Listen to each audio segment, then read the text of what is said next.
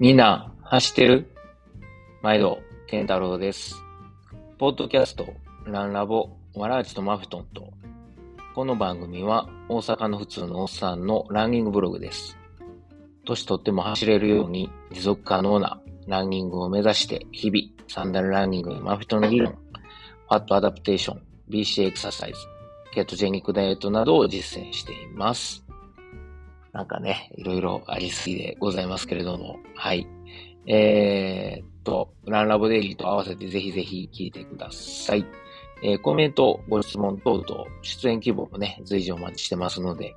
えー概要欄にある Google フォーム、もしくは Twitter でハッシュタグ、ランラボケンタロウをつけてツイートしてください。はい。えー皆さん、こんにちは。今日は6月の12日、えー月曜日ですね。なんか、あの今日は、あの、あれなんですよ。えーまあ、週に一度の断食デーなので、まあ、あの、なんですかね、僕はもう、今日は昼休み、何も食べないんで、えーそれを利用して今、録音してるわけなんですけれども、まあ、いかがお過ごしでしょうか。えードイツはですね、まあ、あの、この、ドイツはっていうかあれかな。えードイツは木曜日かな。えー木曜日が休みやったんですね。あの、もう、ようわかんないですけど、生体節、聖なる体の節って書いて、えー生体節って言うんですけど、もう何の休みなんか、あの、ちょっとよくわからない、えーまあ、キリスト教のお休みみたいなんですけども、まあ、ドイツでも地域によって休みやったり休みじゃなかったりするみたいで、あの、近く、えー僕はオランダ、金曜日にはオランダ行ってたんですけど、オランダは、あの、普通に平日やったんで、まあ、あの、平日やったのかなちょっとわかんないですけど、はい、地域によってこう、休みのとこと休みじゃないとこが、えーあったみたいです。はい。えーまあ、そんなこんなでですね、実はあの、金曜日はもう有給取って、えー休みにしたので、木、金、土、日と4連休でした。で、まあ、木曜日は、あのーなんかいつも通りゆっくり、えー息子と遊んだりして過ごしたんですけども、金曜日ですね。金曜日に、えーオランダの、あれはなんていうとこやろ。えー、ちょっと名前が出てこないですけども、あの、ユトレヒトの近くにある、めちゃくちゃ大きい国立公園があるんですけれども、そこの国立公園の中に、えーまあ、ミュージアムですね、美術館がありまして、えーそこに家族で車で行ってきました。で美術館の名前が、えークレーラー・ミュラー美術館っていうね、クレーラー・ミュラーさんっていう、あの、ちょっと100年、え何年前かな？あの、前の、あの、お金持ちですね。えーめちゃくちゃお金持ってる人が集めたコレクションをあの飾っているあの美術館がありまして、あの、この1年間は、ことに今年の1月から1年間は、オランダのミュージアムカードというのを、えー買ったので、家族3人で。なので、まあ、あの、この間もアムステルダム行きましたけど、えー美術館、オランダの美術館がね、タダであったりとか、えー割引で行けるので、まあ、行きまくってるというところです。で、えーそうですね、大きな国立公園っていうのが、これがまた発音が難しいんですけども、ホーヘで、ホーヘルベ、ヘルフェかな？えーっていう国立公園があって、まあアンアルンヘムかな、えーオランダのアルンヘムっていうところがあるんですけども、まあ、あの、僕が住んでいるドイツのドゥッセルドルフから150キロぐらいですかね、1時間半ぐらい車で運転して行ったところにあって日帰りで行ってきました。この公園ほんま大きくて、5500万平方メートルらしいです。で、えーっと、入り口までは車で行って、駐車場止めて、でそこからは、あの、入ったらすぐに、レンタルサイクルがタダで、もうタダで使える自転車がいっぱいバーっていろんなサイズのが置いてあって、で、あの、その自転車もあの、日本ではなかなかお目にかからないフットブレーキ仕様だったので、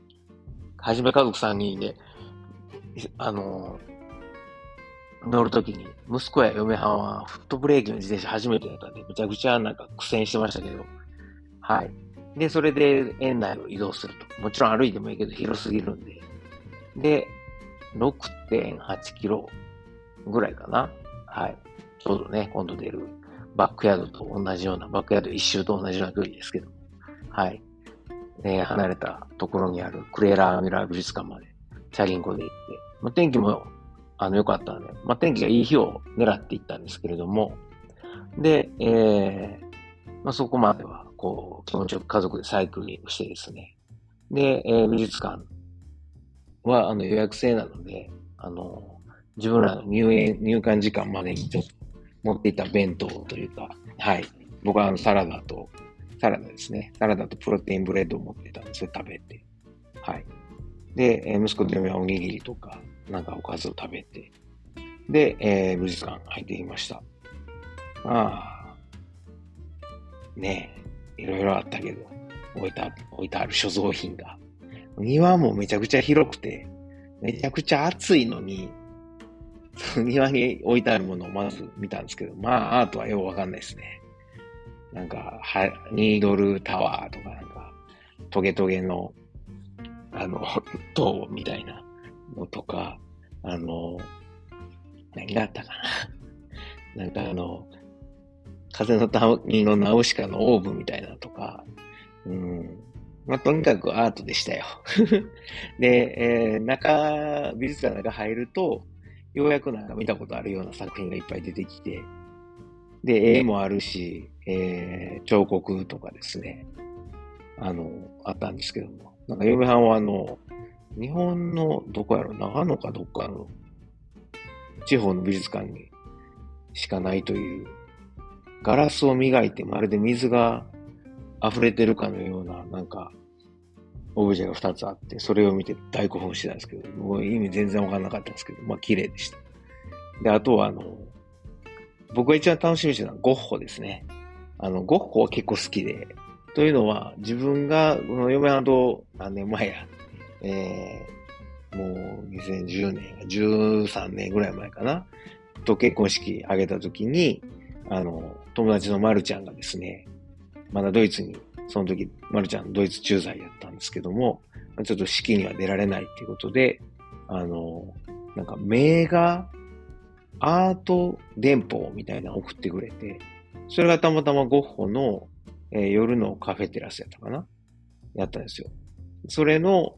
なんていうのかな、木の枠で、えー、立てかけるような、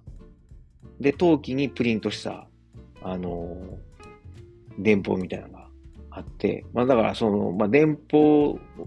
と別に、その、家に飾れるような、はい。で、夜のカフェ、ゴッホの夜のカフェテラスがプリントされた置物をくれたんですけど、それを、あの、まあ、ずっとね、カタールでも、あの、結婚して初めは4年間カタールでしたから。で、えー、オランダでも、で、大阪でもずっと飾ってたんで、すごい愛着があって。で、そのゴッホの、はい、えー、まさに、その夜のカフェテラスやったかな。はい。もあるし、で、いろいろ何点ぐらいあるんやろ。結構な数のゴッホの作品があって、あのーまあ、ひまわりもあったんですけど、そのひまわりは、あの、有名な方のひまわりじゃなくて、枯れた方の、えー、枯れてる方のひまわりなんですけど、はい。とか、まあ、あのー、桜の、えー、木の絵とかですね。まあ、なんしかもう、いろいろこう、ゴッホが、何ですか、えー、肖像画でいろんな人の肖像画描いたやつとか、この間、アムスで行った、えー、オランダ国立、アムステルダム国国立博物館やったか美術館とか。あそこは、ゴッホは本当にゴッホの自画像しかなかったんで、あの、本当にもう、なんか、そこの部分だけテンションめっちゃ上がりましたね。それ以外はもうなんか、もういいよ、みたいな、もうなんかよくわからん、みたいな感じで行ったんですけど。あとは僕知ってるとかだと、モネとか、えー、あと誰やったっけちょっと名前が出てこないですけど、まあそういう人の見れて楽しかったです。だからなんか、美術館で、いろいろ見れて、頭の、頭と心のこうなんかね、息子もなんか頑張って見てましたけども、重足感みたいなのもあったんですけど、その後また6.8キロ炎天が自転車こいだんで、結構ええトレーニングになりましたね。というのは自転車も結構その普段乗ってるロードバイクと違って重いんで、はい。なかなか楽しかったです。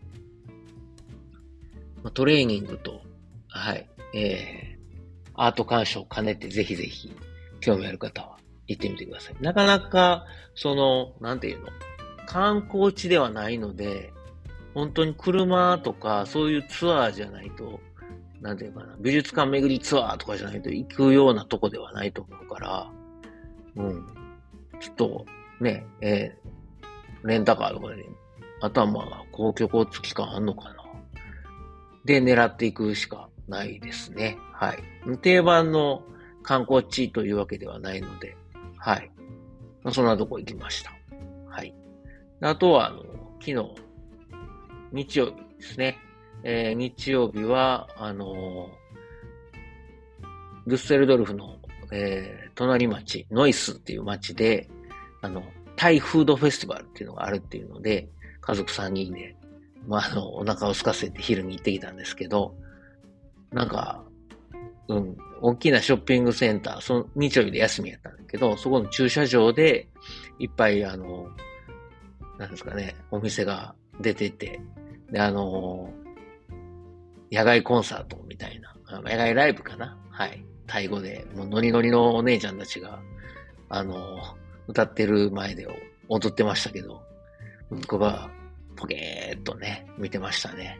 ちょっとあの、彼の見たことがあるダンスとはちょっと違うダンスやったんで、なんかすごい、もうノリノリすぎて、お姉さんたちがもう、うん、周りに目もくれず踊ってはりましたね。あとはもう大量がいろいろあって、お腹後半参加だけ心配やったと、あとめちゃくちゃこ辛かったらどうしようと。あの、やっぱ辛かったんですけど、まあ、あの、息子もいるんで、なるべく辛そうじゃないものを頼んで食べました。いやー、うまかった。僕あの、2000年かなに、えー、1年間マレーシアのクラルンプールで、あの、インターンシップみたいな感じで、えー、生活してたので、東南アジアはすごくあの、大好きで、タイもあの、当時、深夜特急を読みまくってた頃やったんで、あの、大沢たかのドラマを見てましたし、なので、こう、リュック背負ってね、バンコクとか、ハジャイとかも行きましたよ。カオさんで、意味もなく泊まったりね、一週間ぐらい滞在したりしてましたけど。まあまあ、はい。えー、久しぶりの、こう、東南アジア、えー、気分を味わえて、昨日は楽しかったです。てなわけで、えー、と、まあ、あのね、いつもあの、前置きが長いんですけど、あ、そうそう、最近、走りに関しては、最近っていうかもう先週からようやく、すねの違和感がやっとなくなって、あの、トレミの、えー、なんや、まあ、傾斜つけた、えー、15%の傾斜つけた、まあ、あの、トレーニングであるとか、あとはビルドアップ層ですね、スピードレーンなんかもできるようになって、それに加えて、まあ、この間、デイリーでも言った、まあ、6.7キロをベースにした、えー、2週3週みたいな感じの、えー、まあ、バックヤードに向けた練習もうめちゃくちゃ暑くなってきて最近35度ぐらいまで気温が上がってくるので、あの、昨日なんかはもうあれですね、朝は森行って、森で、あの、涼しい中走ってましたね。はい。でもやっぱ暑さ対策のために、やっぱ暑いとこも走らないとわかるんですけど、なかなか、はい。えー、いろいろこうやりながら、あと3週間切りましたんで、調整をしていこうと思います。というわけで、今日も最後まで、えー、本編もぜひぜひ聞いてください。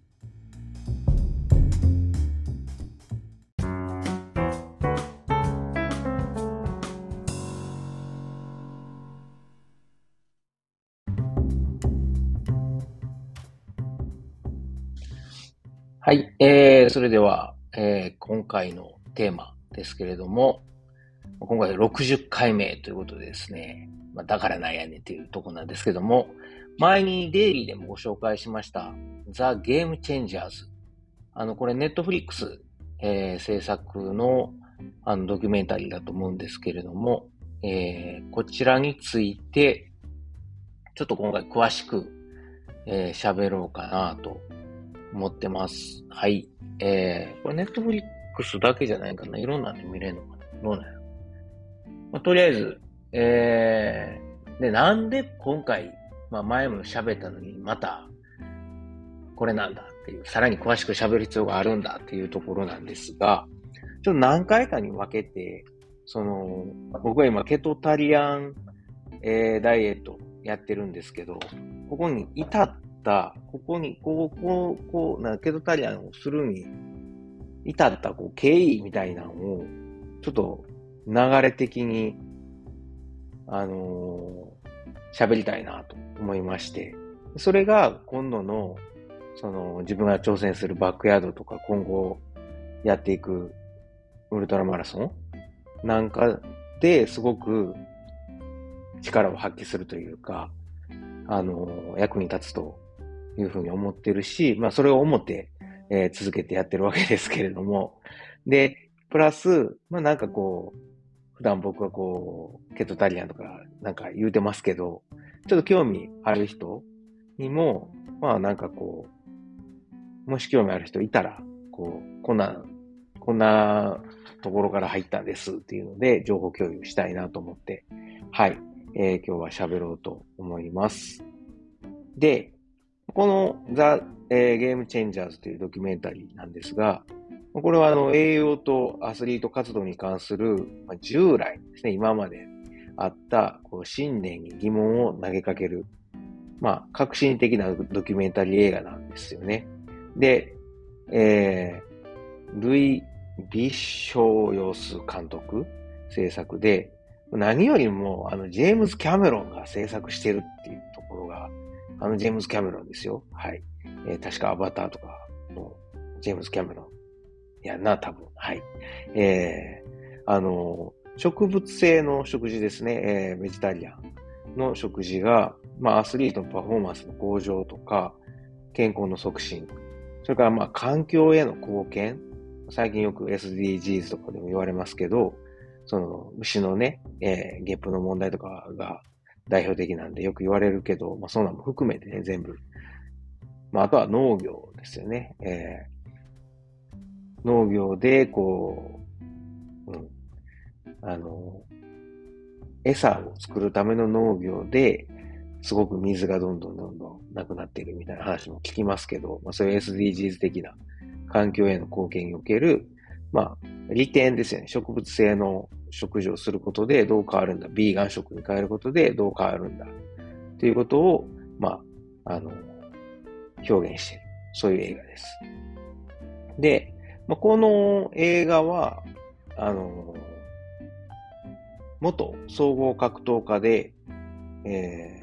ー、ジェームズ・ウィルクスっていう人がいるんですけども、イギリスの人なんですが、まあ、この人が、まあ、あの、なんていうかな、この人の、えー、目線で、この人が、まあ、主役というか主人公で、あの、話が進んでいきます。で、彼は、あのー、何？総合格闘技の最中に試合で、まあ、あの、すごい大怪我を負うんですよね。で、車椅子に乗ってリハビリに、こう、復帰のために、復帰に向けてリハビリに励むんですけど、そのリハビリの中で、こう、早く、あの、復帰するにはどうすればいいかっていうことを、自分でいろいろとこう調べたり勉強しだす中で、あの、ビーガン食、えー、植物性の食事っていうのに出会って、で、それはいいのかみたいなところから疑問を持って、いろいろ調べていくうちに、あの、ちゃええやんってことで、まあ、彼が、まあ、栄養とですね、身体的パフォーマンスの関連性っていうのを、まあ、探求していく、えー、その様子っていうのを追いかけている、そういう映画です。で、えー、そのウィルクスですね。ウィルクスは、あの、まあ、いろんな、有名なアスリートとか科学者とか専門家に会って、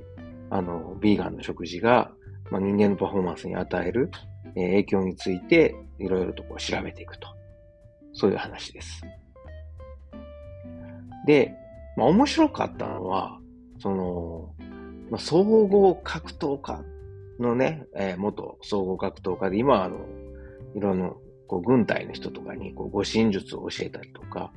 あの、まあ、格闘術ですね、を教えてる、その、ウィルクスが、まあ、言うたらすげえマッチョな、こう、イメージじゃないですか。で、もうそんな人はもう毎日、朝昼晩、肉食ってんちゃうみたいな、そういうなんか総合格闘家の勝手な僕のイメージですけど、あのなんか昔ね、ボブサップとかいましたけど、もうなんか手でステーキ食ってそうな勝手なイメージ。ごめんね、ボブ。はい。えー、なんですが、そういう人が、そういう人と植物性のビーガンの食事っていうのが、こうなかなかこう、なんていうかな、結びつきにくいんですけども、そこを、こう、彼がいろいろとこう、あの、まあ、なんていうかな、植物性食事について、植物性の食事についてこう探求する旅の中で、えー、例えば、なんか、力強さとかですね。あとはなんか男性性みたいな、男は肉みたいな、そういう今までこう、気づかれてきた世の中のこう、イメージってあるじゃないですか。ああいうのにもこう疑問を持っていくっていう。はい。あの、そういうのがすごく面白いです。特にあの、アメリカなんかでもこう取材してるんですけど、アメリカっていうとなんかすごいハンバーガーのイメージもあるんやけど、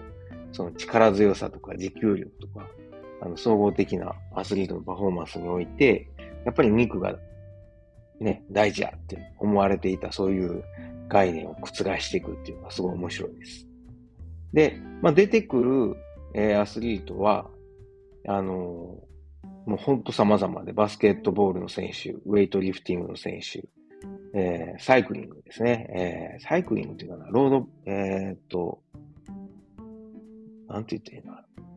競輪みたいな、オリンピックでよく、あの、体育館の中でぐるぐる回って競争するようなやつあるじゃないですか。ああいう、えー、サイクリングとか、あとは、えー、ランニングとか、様々なスポーツ分野の、まあ、ワールドクラスのですね、アスリートのインタビューを、あの、こう通じて、その中で、あの、ビーガンの食事、まあ、植物性のライフスタイルを採用している、えー、しかも成功しているアスリートを紹介していくと。例えば、えー、僕らのね、えー、よく知っている人で行くと、あの、スコット・ジュレクですよ。あの、ウエスタンステーツでね、えー、もう何回も何回も優勝してはる、あの、超人、スコット、はい、えー、スコット・ジュレイク。が、えー、この映画の中でも何回か出てきます。それから、あとはイギリスの女性の金メダリストかな、ドットシー・えー、パウシュ、オリンピックの自転車競技の選手とか、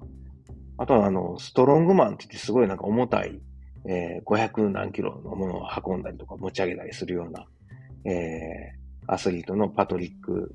えー、パブーミアンとか、あとはあの、ちょっと名前が出てこないですけど、まあ、総合格闘技の選手とかも、まあ、ありとあらゆる人が出てきます。アメフトの選手なんかもね、出てくるんですけれども、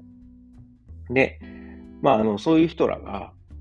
まあ、今までの肉食も含めた食事から、その、ビーガン食、植物性の食事に切り替えた後に、どう改善されたのか、パフォーマンスが変わったのかとか、あとは、回復がすごく早くなったとか、あとはエネルギーレベルの向上といった、まあ、個人的な経験をインタビューの中で共有してくれます。で、えー、そうですね。まあ、あの、そのアスリートのパフォーマンスだけじゃなくて、そのドキュメンタリーの中では、植物性のその食事の栄養とその体への影響についても科学的な、えー、説明がどんどんされていくんですけど、まあ、動物性タンパク質が植物性タンパク質よりも優れてるという、なんか我々思い込みがやっぱタンパク質といえば肉やろみたいな思い込みが肉や魚やろっていうとこはあると思うんですけど、でも植物の方が、まあ、最適なパフォーマンスに必要な全ての栄養素を提供できるっていう証拠が、次々に科学的な、なんていうかな、あの、結果がどんどん出てくるんですよ。この中でも。で、まあ映画の中ではレンズ豆とかナッツとか種とか、えー、例えばひまわりの種とかかぼちゃの種とかね、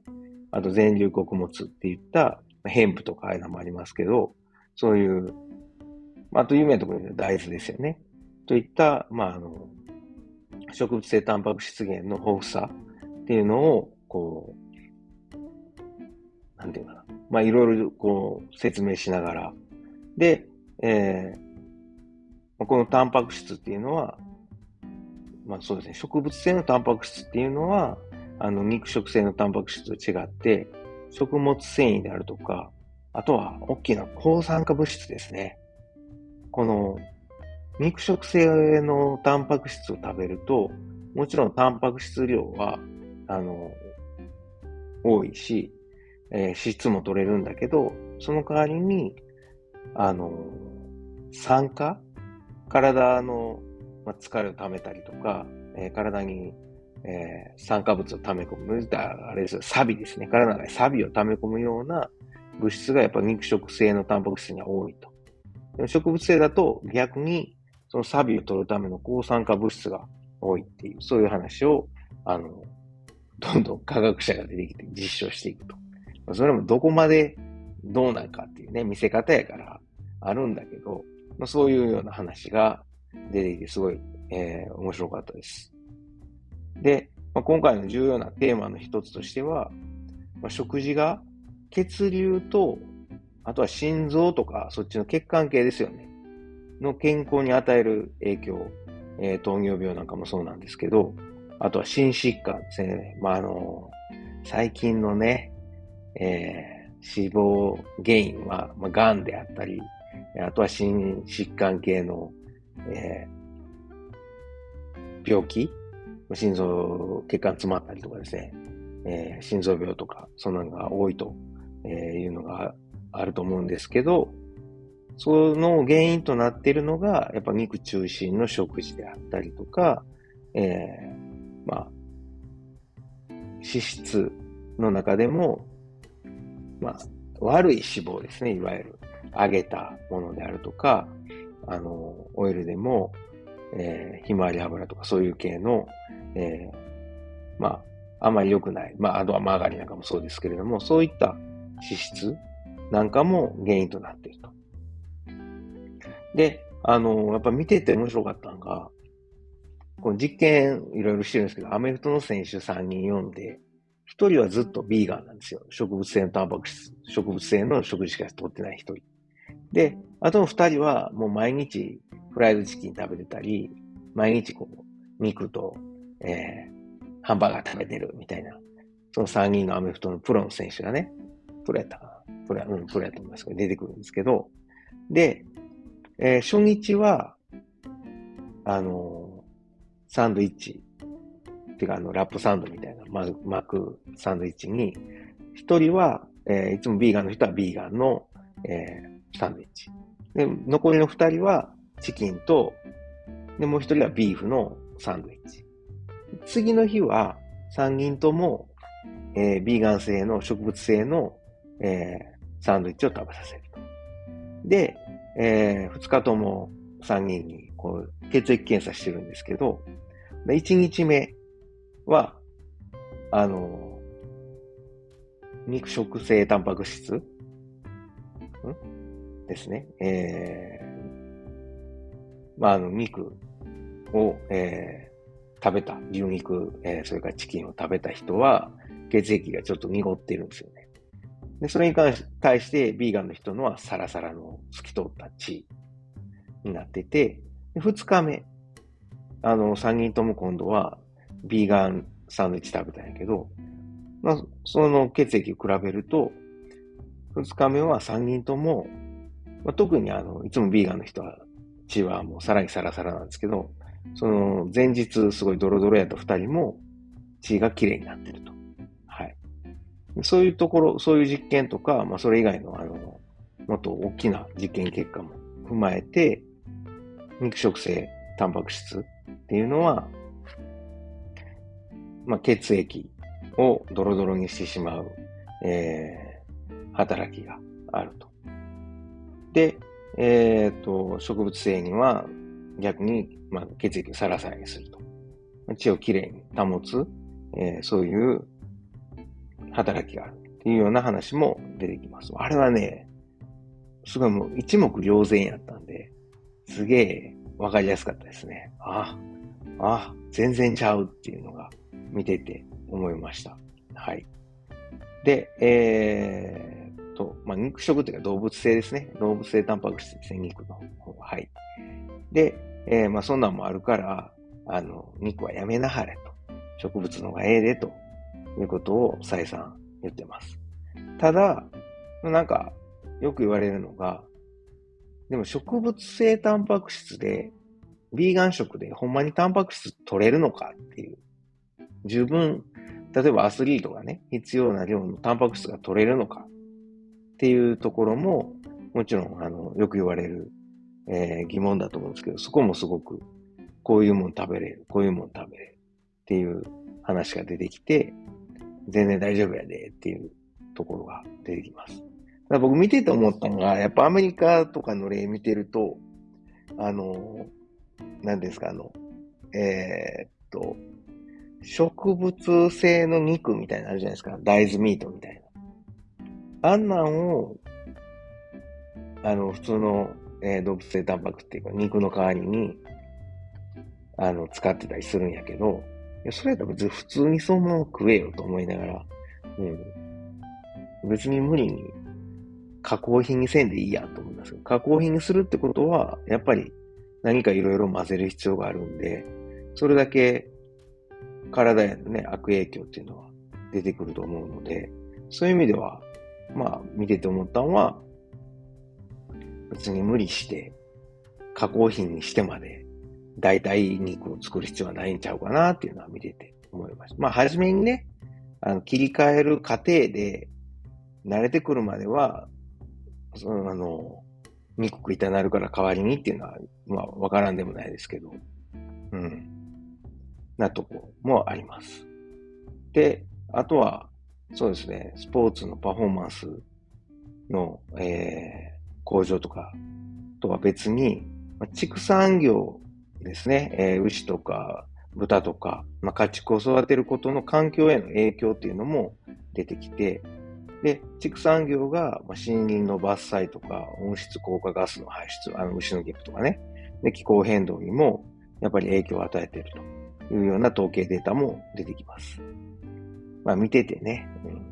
まあ、そうなんやろなっていうのは、うん、はい。えー、グレタさんの顔はちょっと頭に浮かんだんですけども、グレタさんは出てこないですけどね、この映画に。はい。で、まあそういうので、その、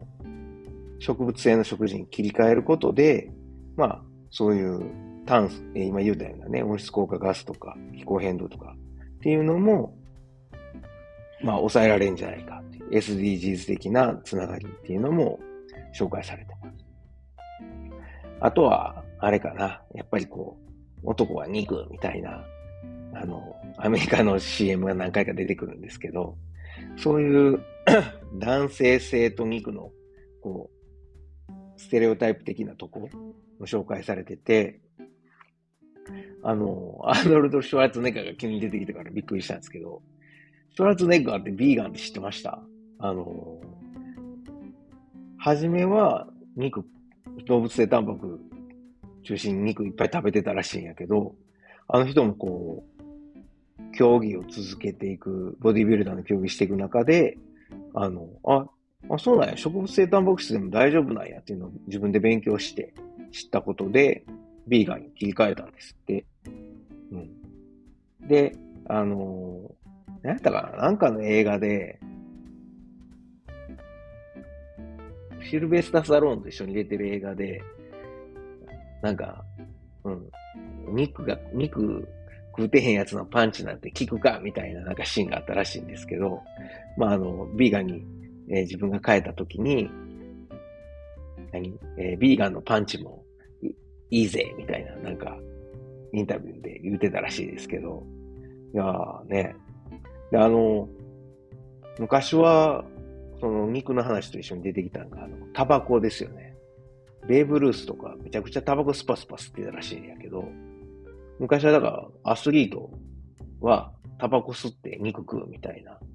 なんかそういうイメージがあったらしいんやけど、どっかからね、やっぱタバコは駆逐されましたよね。肉もそうなるんちゃうか、みたいなことをこう暗示してましたけど、どうなるんでしょうね、今後。そういうところも見てて、えー、面白かったです。あとは、あの、消防士さんたちの例も出てきて、消防士が、あの、勤務中に亡くなる原因の一番大きい原因が、焼け死ぬとかそうなんじゃないんですって。心臓ショックらしいです。心疾患系の血管が詰まるとか、心臓が止まるとか、そういう系の、あの、病気が原因で、えー、勤務中に亡くなる人が多いらしくて。なので、えー、消防士ももうぜひぜひ、えー、植物性の食事に切り替えて、まあ、サラサラの血で、えー、長生きできるようにしようみたいな、そういうキャンペーンもやってるみたいな紹介もありましたね。はい。まあ、このドキュメンタリー映画をつの全体を通じて、まあ、なんやろ、普段、あんまりこう、金銭と食べてる、まあ僕もこのランラブで何回も何回も言ってますけど、やっぱり自分の食べるもんが体を作るので、そういうところを気をつけていこうみたいなことはなんか言ってるつもりなんですけど、まあ自分自身が気をつけていこうと思ってるので、そういうのを、こういろんなアスリートの取り組み、まあ、ビーガンアスリートの取り組みを含めて、栄養科学とか、スポーツ医学、それから、ま、SDGs 的な環境の持続可能性などの、こう、専門家の声を聞いて、で、あ、ビーガンの食事、植物性の食事の、こう、ええところっていうのを、まあ、考えるきっかけにするっていうのはすごくいいんじゃないかなと思いました。なかなかそういうのをこううまくこう、なんていうかな、まとめてくれてる、えー、コンテンツってないので、まあ、これをやる、やらんとか、明日からじゃあこれ見てビーガンにするとかいうことではなくて、僕もちゃうからね、ビーガンじゃないし。あの、ただ考えるきっかけとして、一回見てみるのはありなんちゃうかなと思いました。はい。まあ、特に、あの、その、まあ、ビーガン的な植物性由来の食事に切り替えることで、まあ、将来ね、心臓病とか糖尿病とか、癌とかの、まあ、三大、えー、成人病と言われる慢性疾患ですね、成人病のリスクを下げれんねやったらいいと思うし、何よりも我々あのランナーがランニングのパフォーマンスを上げる一つの、まあ、武器にできるんであれば、すごくいいんじゃないかなと、はい、思いました。特に普段から食事に気をつけている方なんかは、見るとより、こう、食事の食材を選ぶときのヒントになるんちゃうかなと思います。はい。まあ、あとはそうですね。まあ、見て思ったのは、もう一回見よう、もう一回見ようってことで3回見ましたけど、何回も見たい映画やったな、というところです。はい。とりあえずここで一回、え、休憩入れて、今度は、え、もうちょっと細かく、え、シーンごとにですね、今ちょっとこう、ざっくり概要を喋ったんで、はい。って言っても聞く長かったけどね。はい。えー、ちょっとシーンごとに喋っていこうと思います。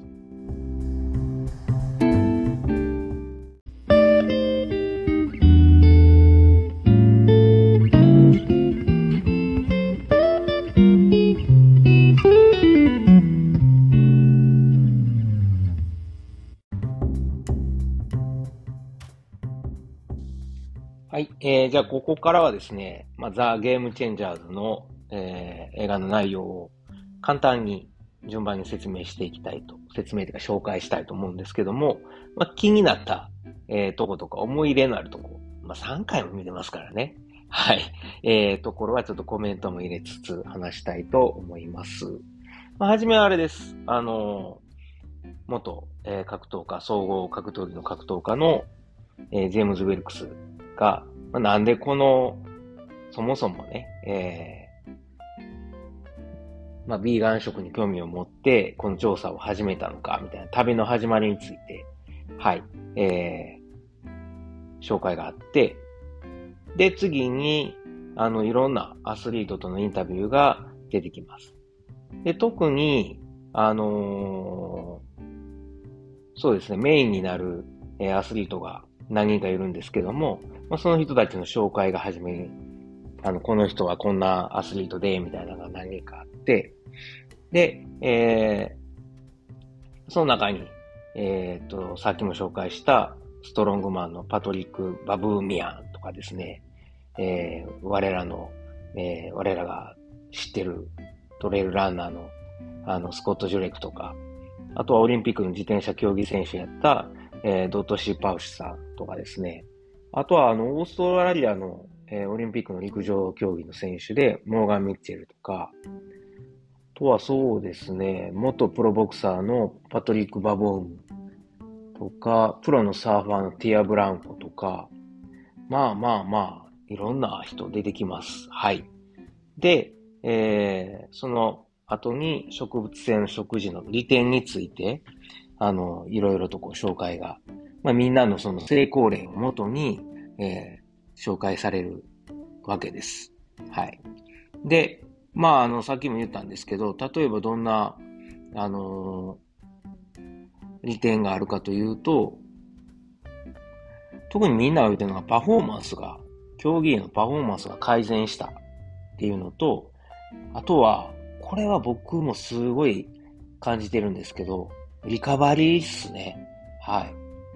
ほんまにあの、回復力が早くなってると思います。あのー、それはやっぱさっきの、あの、休憩前にも、えー、言いましたけど、その抗酸化物質がすごくたくさん含まれているので、あのー体の、まあ、言ったら、なんていう、サビになって、こう、各部にトレーニングするとどんどんどんどん抗酸化、あ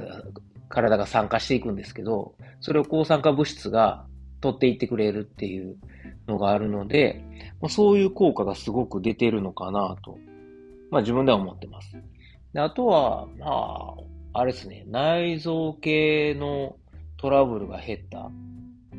とか、お通じが良くなったとかいうのは自分でも感じてるとこですね。そこはやっぱり、あの、食物繊維、特にあの、僕の場合はケトタリアンなので、えー、穀物、芋とか炭水化物はあんま取らないから、その分食物繊維を、あの、野菜からなるべく取るようにしてるんですけど、まあその、そうですね、食物繊維が、えー、多めの野菜を取ることで、お腹の中の掃除がちゃんとできてんのかなっていうのも感じてます。まあ、そういうところも、はい、いろいろとご紹介されてるし、あとは血液が、まあ、綺麗になることで、まあ、血の巡り、循環が良くなって、回復力が高まるのかなとかいうのも、えー、ありますよね。あとは、その、単純なスタミナっていうのも上がったっていうようなことも言ってるし、あとまあ、その、ボディビルダーとか、えー、格闘家の人が言ってるのは、あの、別に肉食ってた時と遜色なく、えー、筋肉がつくと。でさらに、パフォーマンス能力も上がっているので、例えば、顕著な例として面白かったのが、あの、重量上げの人が、その肉食べてた時より今の方がよく上がるみたいなことを言ってて、まあ、それも面白かったし、あとはあの、自転車競技の、えー、イギリス代表のドット・シー・パウシュっていう女性なんですけど、彼女は、あのー、もう引退しようかなと、40、40くつやったかあの、と思ってたらしいんですが、ビーガン食に切り替えてから調子が良くなって、あの、スタミナが上がった。それから競技能力も上がった。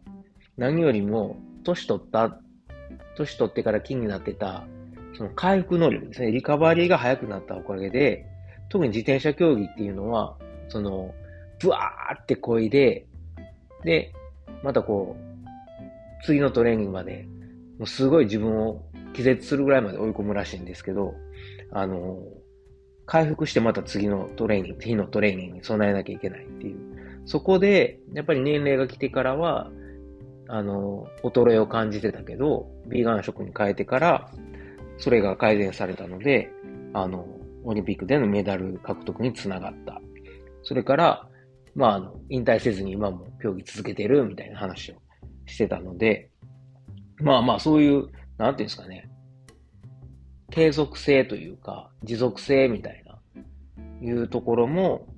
にもつながるのかなと。まあ僕ら、っていうか僕のような中年のおっさんにはですね、そういうところは、年取っても持続可能なランニングにつながるんかなと、すごく、おーと思いながら見てたところです。はい。でから次に、まあ、植物性食事の利点っていうことで、まあ、さっきもちょっとバーッと言ったんですけど、まあ、あの、植物性の、えー、ビーガン食が、に含まれるタンパク質であるとか、食物繊維であるとか、抗酸化物質であるとか、えー、フィトケミカル、ファイトケミカルなどの栄養素の利点なんかが紹介されてます。この辺はもう見てください。見て、そのなんかいっぱいこう、グラフとか、実際に映像が出るので、それ見た方がめちゃくちゃわかりやすいです。はい。でから、えー、その次に出てくるのが、まあ、植物性の食事と肉中心の食事の比較っていうのはさっきもちょっとあの血液のあの血液検査の結果の話とかもしましたけど、それもすごいいろんな科学的な調査の結果が見られるので面白かったです。で、なんかいろいろこう例として出てくるのが、例えば、あの、格闘家でも肉ばっか食ってる、朝昼晩ステーキ食ってる、えー、格闘家と、ビーガン食の格闘家が、なんか、対決することになったんですって。それで、ビーガンの人は、あの、は、なんですか、格闘技ってね、あの、試合の前に結構やり合うじゃないですか。亀田兄弟とかも結構やり合ってたけど、あの、口でね、あの時に、そんな野菜野郎に負けるかみたいなこと言ってたくせに、そのチャンピオンが結局、そのビーガンの、えー、選手に負けると。はい。で、えー、勝った直後のインタビューで、その勝った選手がですね、えー、野菜を食え 野菜を食おうみたいな、あの、ことを叫んでましたけど、いや、めっちゃおもろかったですね。はい。で、あとは、見てておもろかったのが、あの、アメフトのチームの、えー、選手の、えー、例が上がってて、なんか奥さんが、ある選手の奥さんが、ビーガンの、その、まあ、料理人、料理家？なんて言ったんやわからんけど、もうすごい料理するのが好きで、で、旦那さんにそのビーガン食を毎日作ってたと。で、あの、いろんなレシピを考えて、あの、ビーガン、サラダばっかりじゃなくて、本当にもうなんか、普通、何、え、何それハンバーガーみたいなのとか、あの、え、それパスタみたいなのとかもいろいろこう、ビーガン食で作ってたんですけど、それを見た、あの、チームメイトが何名か、あの、触発されて、えー、ビーガンになって、で、それでチームの、えー、パフォーマンスも上がったみたいな例があって、これもめちゃくちゃ面白かったです。あ、やっぱり、そうやってこう、周りも見てて、美味しそうやったら、初めはなんか、えー、それ野菜なみたいな感じやったらしいんですけど、食べて美味しかったら、で、パフォーマンスも上がったら、どんどんみんな変わってきたみたいな。それで今はみんなもう、その奥さんに頼んで、いつもその、ランチボックスみたいなのを作って持ってきてもらったり、週末に、えー、ビーガン食のパーティー開いたりとかしてるらしくて、いや、すごい見てて、ああ、いいなぁと思って、そういうなんか仲間がいていいなぁと思いながら見てたわけですけども、はい。で、えー、その次に、今度は、あれですね、アスリートの成功例として、まあさっき言ったようなことがいろいろあるんですけども、あの、まあ、この中で面白かったのはあれかな、やっぱりあの、ストロングマンのめちゃくちゃごっついパトリック・バブーミアンさんが、はい。そのもう、ビーガン食でパフォーマンスが上がって、世界記録を達成したぜ、樹立するぜ、みたいな話はすごい、あれでしたね。あ、そんなの、こんなごつなんねえ、野菜だけでもっていう。ちょっとにわかに信じられなかったですね。やっぱりそういう、見てくれで、あ、もうこの人めっちゃ肉食ってんねやろなってこう思い込んでしまう自分がいて、だけど実はこの人ビーガンやったっていうのを聞いて、あ、ビーガンでもこんなすごい体になんねんなみたいな。はい、思いましたね。次に、えー、まあ、科学的な考察として、まあ、栄養科学者とかスポーツ医学者とか専門家が植物性食事の健康効果に関する科学的な考察をどんどん紹介していくと。その中で、まあ、慢性疾患のリスク低減、がんとかね、あの、糖尿病とか、心、えー、心疾患、心臓疾患とか血管の病気、本当多いですよね。この中で、まあ面白かったっていうか、すごい印象が、印象に残ってんのは、このウィルクスのお父さんが、あの、一回心疾患で、一回心臓の病気で、もう本当やばかったらしいんですよ。で、手術して、なんとか、あの、一命を取り留めてっていう話なんですけど、だけど、その、お父さんやっぱ古い人らしくて、もうなんか、しかも生まれ育った町も、もうすごい、畜産業が盛んで、肉食うのが当たり前みたいな、そういうそ感じで育ってきたお父さんやから、そのお父さんに、ウィルクスが、いや、親父もやってみろ、これいいから、っつって、ビーガン食を、その、ウィルクス、息子のウィルクスと、あとそのお父さんの、えー、奥さんですよね。つまりウィルクスのお母さんが一生懸命、こう、ビーガン食を進めたら、なんとお父さんのその心疾患の何、回復がすごく早くなって、えー、リスク、次の、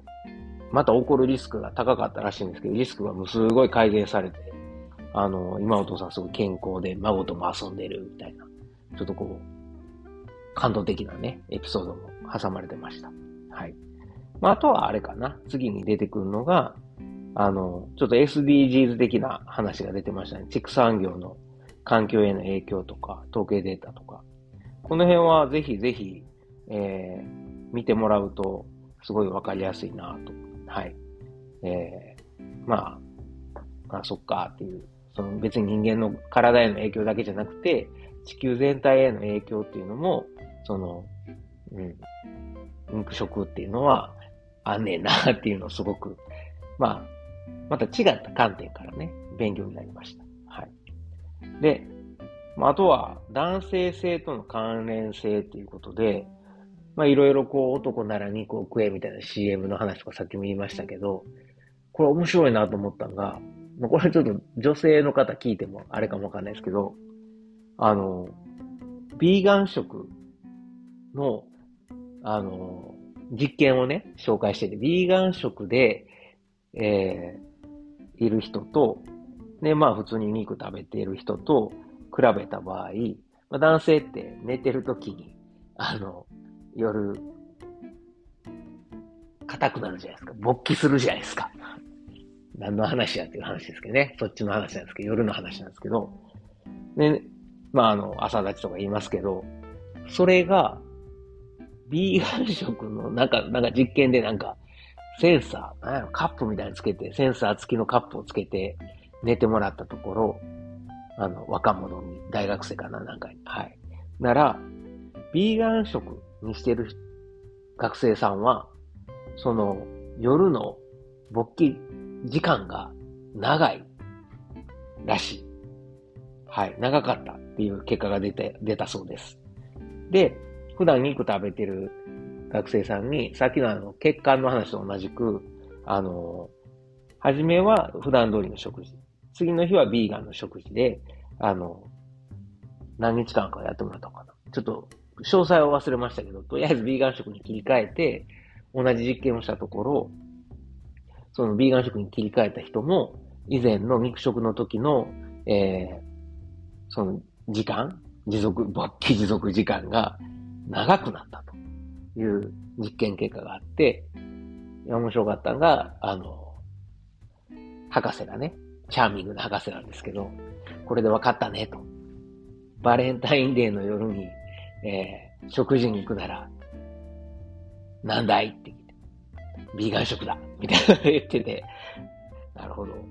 まあ、そういうふうな、その、何ですかね、スポーツ、スポーツパフォーマンスだけじゃなくて、その、まあ、生殖機能に関しても、その変化があるそうです。はい。まあ、これに関して自分のことに関してはちょっと、まあ、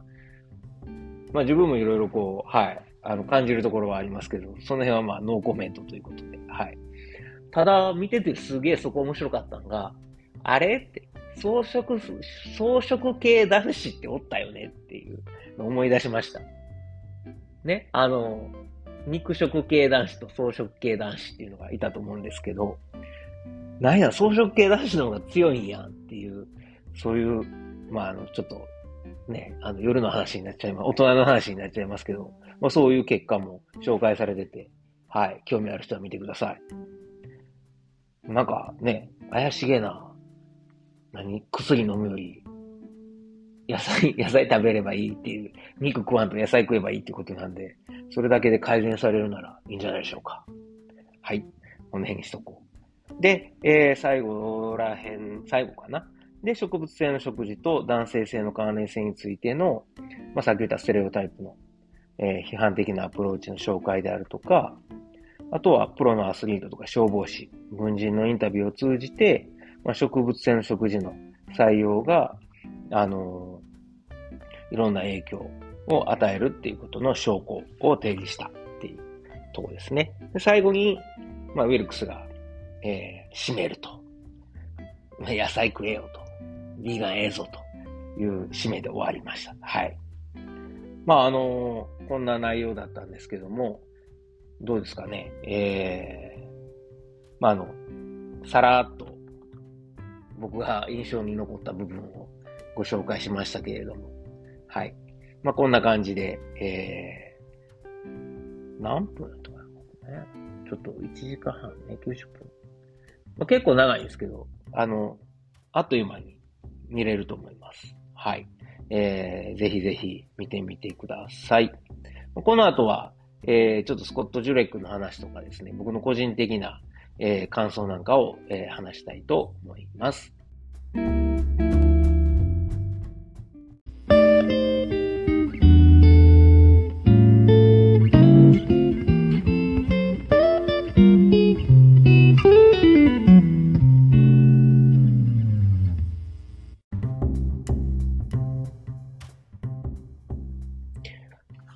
えー、前半でめちゃくちゃベラベラベラベラ喋りましたけども、どうでしょうか？ザ・ゲームチェンジャーズ見たくなりましたでしょうか？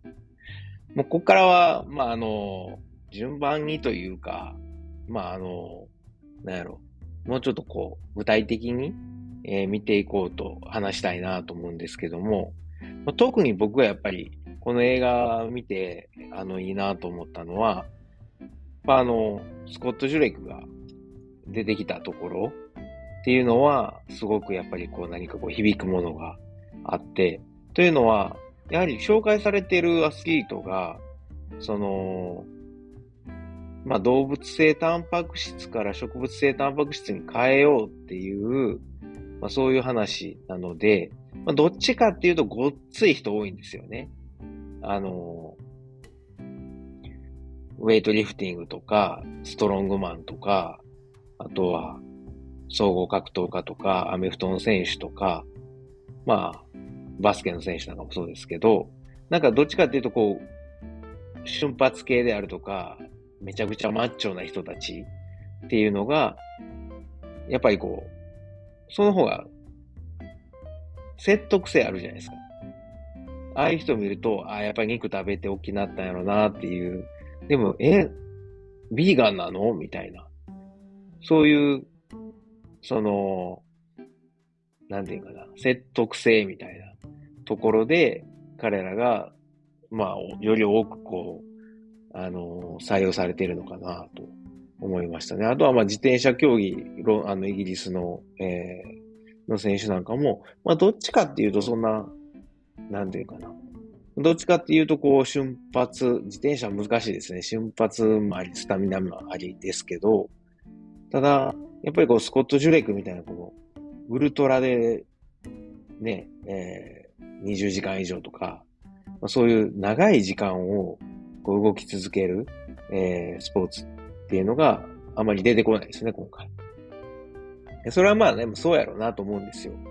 あのー、逆にそういう人ばっかり出てきても、それはあの人たちは、そんななんか筋肉めっちゃいらんやろ、みたいな、そのごっつい筋肉いらんねんから、その、野菜でいけんちゃうみたいな、ビーガンでいけんちゃうみたいなイメージを持たれそうなので、あれですけど、まあ、今回そのスコット・ジュレックが紹介されたのは、主にあれなんですよ。えー、前に読書感想文でも紹介した、ノース、えー、北へっていう本を紹介しましたけれども、まあ、彼が、えー、アメリカのですね、アパラチアントレールという3500キロの、えー、ずっと続く、えー、まあ、トレイルコースですね。これを、これの FKT、えー、最速踏破記録を樹立した、えー、ことを紹介してて、その、なんていうかな、その中でもジュレクは怪我したりとか、まあいろいろとこう天候であったりとか、まあいろいろこうネガティブなこともあったけど、それをまあ、ビーガンの食事、普段からしているビーガンの食事を続けてやり遂げたと。まあ、持久的にも、持久力的、持久力の持久系スポーツでも、ビーガンはすごく効果があるよっていうのを、あの、まあ、表したかったのかなっていう。まあ、そういう意味でもね、スコット・ジュレックは昔からずっとビーガンで、えー、有名なので、そういうえー、出てき方したのもすごくいいなと思いました。で、えー、まあ、この辺は、ぜひできたら、えー、皆さん、あの、ノースっていう本を読んでいただきたいし、前にノースについては、あの、ポッドキャストでもえー、喋ってるので、ただ思ったのが、この食事目線でノース読んでみたらまた面白いかなと思いましたね。今、あのー、前紹介した時って全然そんなことしてなかったし、ケトタリアンとか、ケトジェニックとかやってない時やったんで、そういうなんかこう、うん、ビーガン目線、食事目線でのノースっていうのをもう一回やってみたいなっていう、読んでみたいなと思います。その上でちょっとこう喋れたらおもろいかなと思うんですけど、で、多分僕、紹介してないと思うんですけど、ポッドキャストでは。同じスコット・ジュレクのイートアンドランっていう有名な、こっちの方が多分有名だと思うんですけど、このジュレクのあの、まあ、自助伝的な、自伝的な本があるんですけど、これをもう一回ちょっと、前2回読んだんやけど、読んでみ、読み直して、前はやっぱこう、ランニングの、なんかこう、ティップスみたいなの、とか、まあ、ジュレク自身について知りたいなと思って読んでたけど、この、ビーガン、うん。ビーガンのジュレックっていう目線で一回読んでみて、また喋れたら面白いかなと思います。はい。で、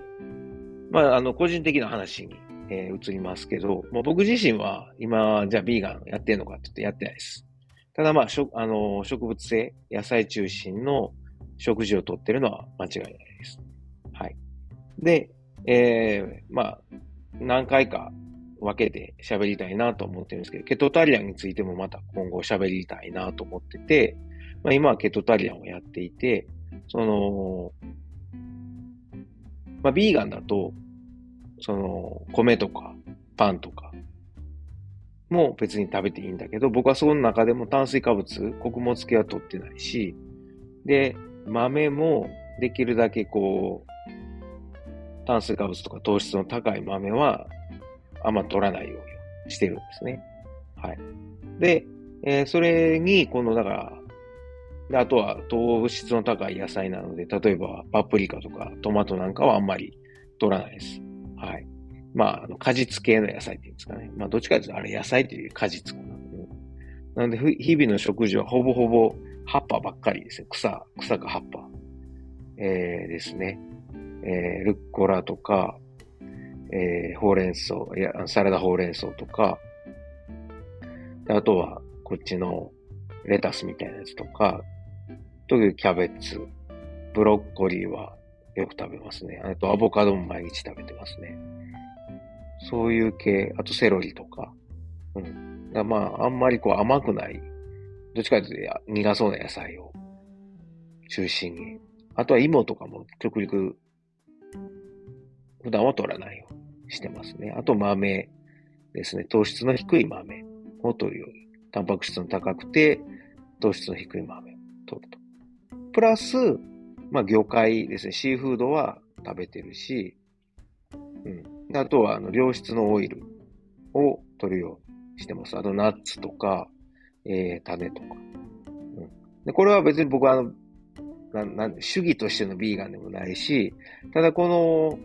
映画、ドキュメンタリー映画を見て、肉と乳製品は控えるようになりました。週末は家族と食べるので、肉も乳製品も取るけど、普段自分でこう、平日はね、自分で1日1食にしてる、1食か1食半にしてるので、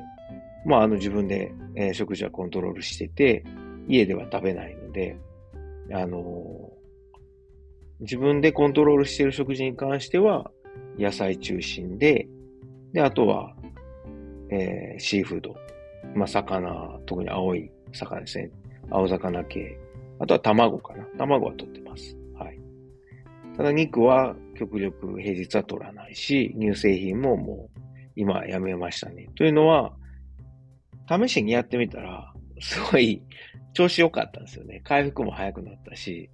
でこの間、まあまあ、あのー、途中で足がぶっ潰れて100マイルあかんかったけど、でも内臓は全く潰れ、問題なかったので、うん。だから今度バックヤードも、足さえ潰れへんかったら、長い時間走れちゃうかなとは思ってるんですけど、まあ内臓のトレーニングとして、あの、日々日々やってるので、はい。そんな感じでやってます。まあでも、そういうふうにこう、この間までは、ケトだったので、まああの、穀物、炭水化物は取らないけど、肉も、えー、乳製品も取ってたんですよね。だけど、なんかね、やっぱり、肉食べた次の日より、まあ、魚と野菜、肉と野菜の次の日より、魚と野菜食べた次の日の方が調子いいんですよ。体も軽いし。で、そんな時にこのゲザ・ゲームチェンジャーズを見て、まさかと思って、肉と乳製品を、まあ、ほぼほぼ週末以外はやめるっていうことをやってみたら、まあ、すげえ調子が良くなって、うん。もうこれ、こっちの方がええんちゃうっていう。はい。であとはまあ、ね、血液ドロドロっていうところも、なんか、やっぱ怖かったんで、まあ、魚ももちろん、あの、動物性タンパク質だから影響はあるんですけど、ただ肉ほどではない。その辺はまた、ちょっとケトタリアンの時の時に話をしようと思いますけど、まあ、軽く言っとくと、まあ、今我々が口にする肉って、その、畜産業で育てられた肉じゃないですか。なので、まあ、本来、牛や豚が食べるべきもの、鳥や牛や豚が食べるべき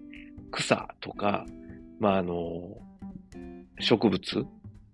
その自然で、の中で育った鳥や、えー、牛や豚、えー、羊、ヤギなんか食ってたもんではなくて、まあ言うたら、早く大きくなって美味しい肉になるため、柔らかくて美味しい肉になるために、あの、穀物作ってるわけですよね。に、あの、トウモロコシとか、大豆とか、大豆食ってるのかな。まあ、とりあえず、そういう人間が作った科学的な加工品、餌を食べて大きくなったものを我々は食べてるわけで、まあ言うたら、なんやろ、あんまり健康的じゃない動物を美味しい美味しい言うて食べてるわけであって、で、それに比べたらまだ魚の方が、まあ、海、ね、えー、海の植物性プランクトンを食べて育っているので、その分まだ自然なんかなと。ただ養殖魚とか違いますよ。同じことだと思うので。考えてください。養殖魚と普通のあの海を泳いでる魚やと、どっちがまだ自然かって考えると、やっぱりこう加工品じゃない植物性プランクトンを食べてる魚の方がええんじゃないかなと僕は個人的に思うわけです。もちろん、あの、海洋汚染とかで、あの、とか、あと、プラスチックね、マイクロプラスチックの問題とかもあるけれども、そこを差し引いても、やっぱり、うん、魚、シーフードの方が自然なんちゃうかなと思って、そっちの、えー、まあ、あとは良質なね、えー、脂質が取れるっていう部分でも、あの、はい。そっちも大きいですね。あの、豚とか牛とかの肉に比べて、魚の方が良質な脂質が取れるので、そういう意味で、まあ僕は、えー、ケトタリアンに行き着いたんですけども、それのきっかけをくれたのが、このザ・ゲームチェンジャーズでした。あ、ちなみにザ・ゲあのゲームチェンジャーってどういう意味か知ってます？あの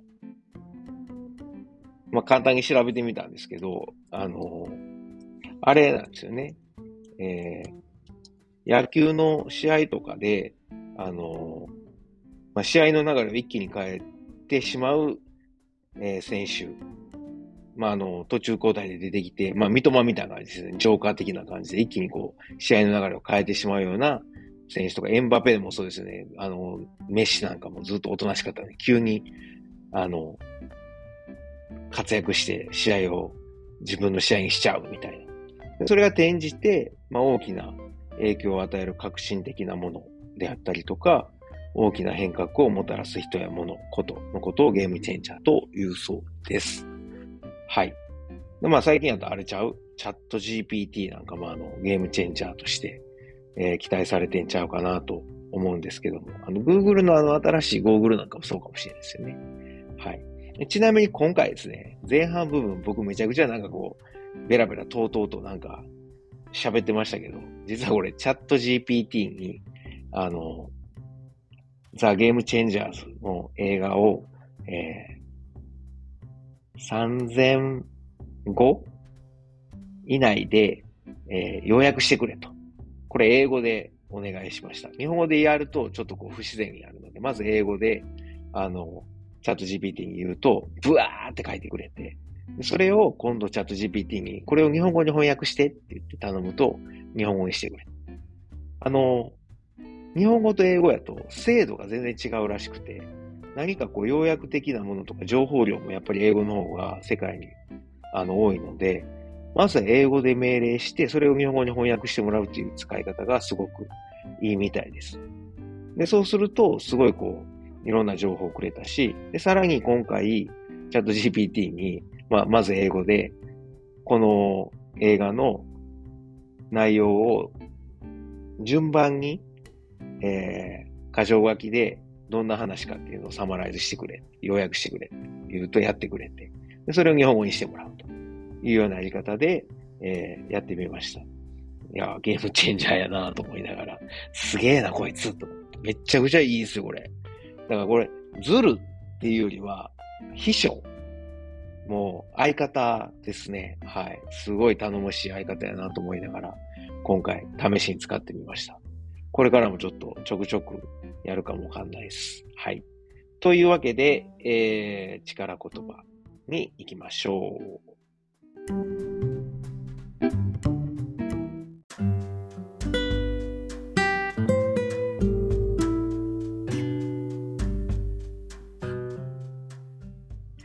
力言葉のコーナーです。このコーナーは走ってるとき、やめようかなと思った時に、ぐぐいっとですね、背中を押してくれる力水ならぬ力言葉を私、日本語教師健太郎が選んでですね、まあ、勝手に選びましてご紹介したいなという、そういうコーナーです。はい。えー、今回は、あの、ザ・ゲーム・チェンジャーズっていう映画を紹介したんですけれども、いかがでしたでしょうか？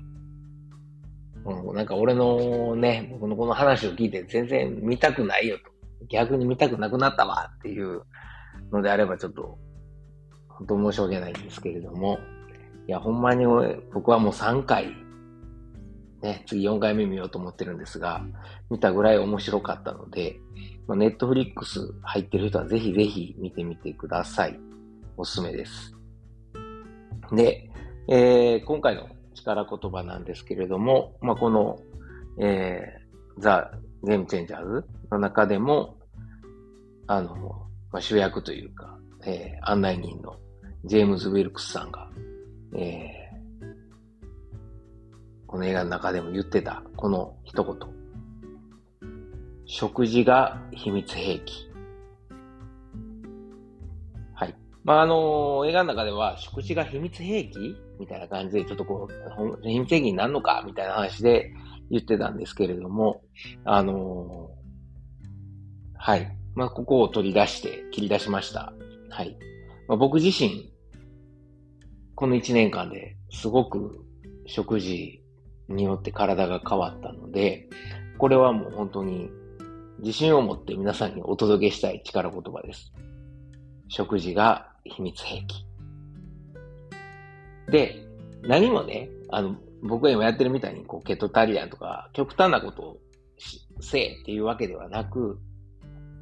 本当に食事とか睡眠って毎日絶対やることじゃないですか。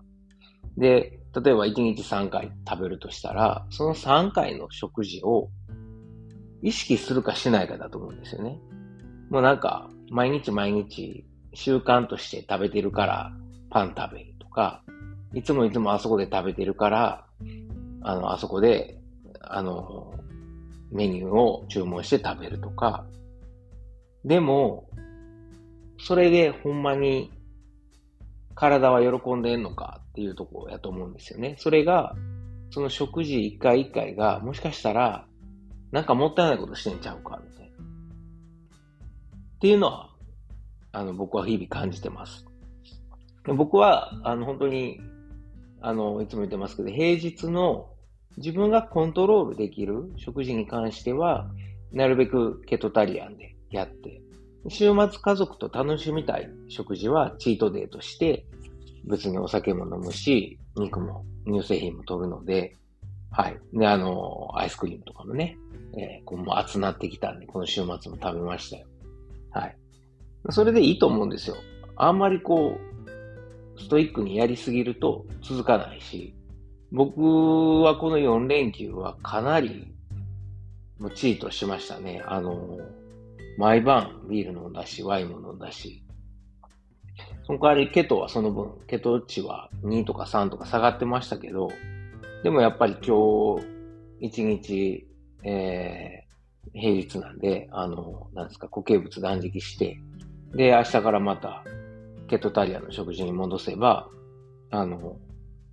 ケト値が戻ってきて、体の調子が良くなるの分かってるんで、はい。やっぱこの4日間っていうか、まあ、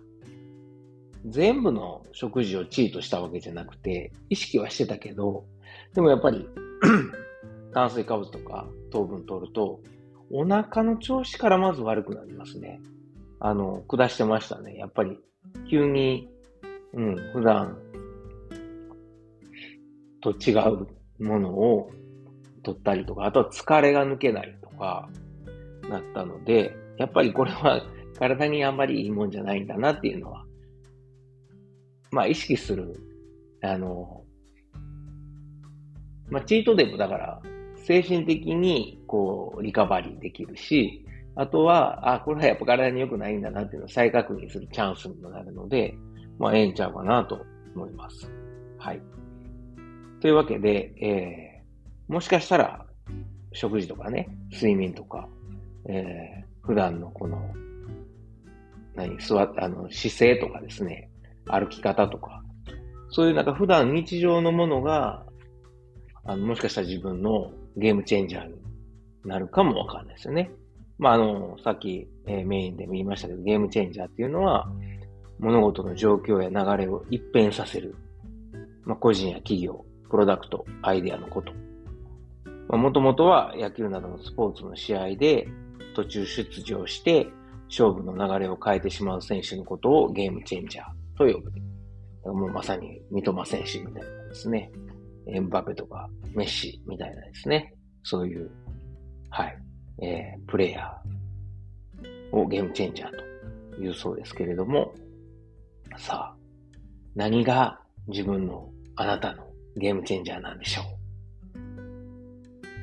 興味がある人はぜひぜひいろいろ試してみてください。はい。あ、ちなみにですね、このザ・ゲームチェンジャーズ、えー、続編が作られるそうです。なんかあの、さっきウェブサイト見てたら書いてました。はい。なので、えー、パート2もね、えー、期待しましょう。2匹目の土壌にならなかったらいいねんけどね。まあまあまあ、ネットフリックスが作るドキュメンタリーなんで、そこまで外れはないかなと思うんですけれども。はい。というわけで今日も最後まで聞いてくださってありがとうございます。えー、質問、コメントなどあれば、えー、Google フォーム、概要欄の Google フォーム、もしくは Twitter でハッシュタグ、ランラボケンタロをつけてツイートしてください。ほなまた。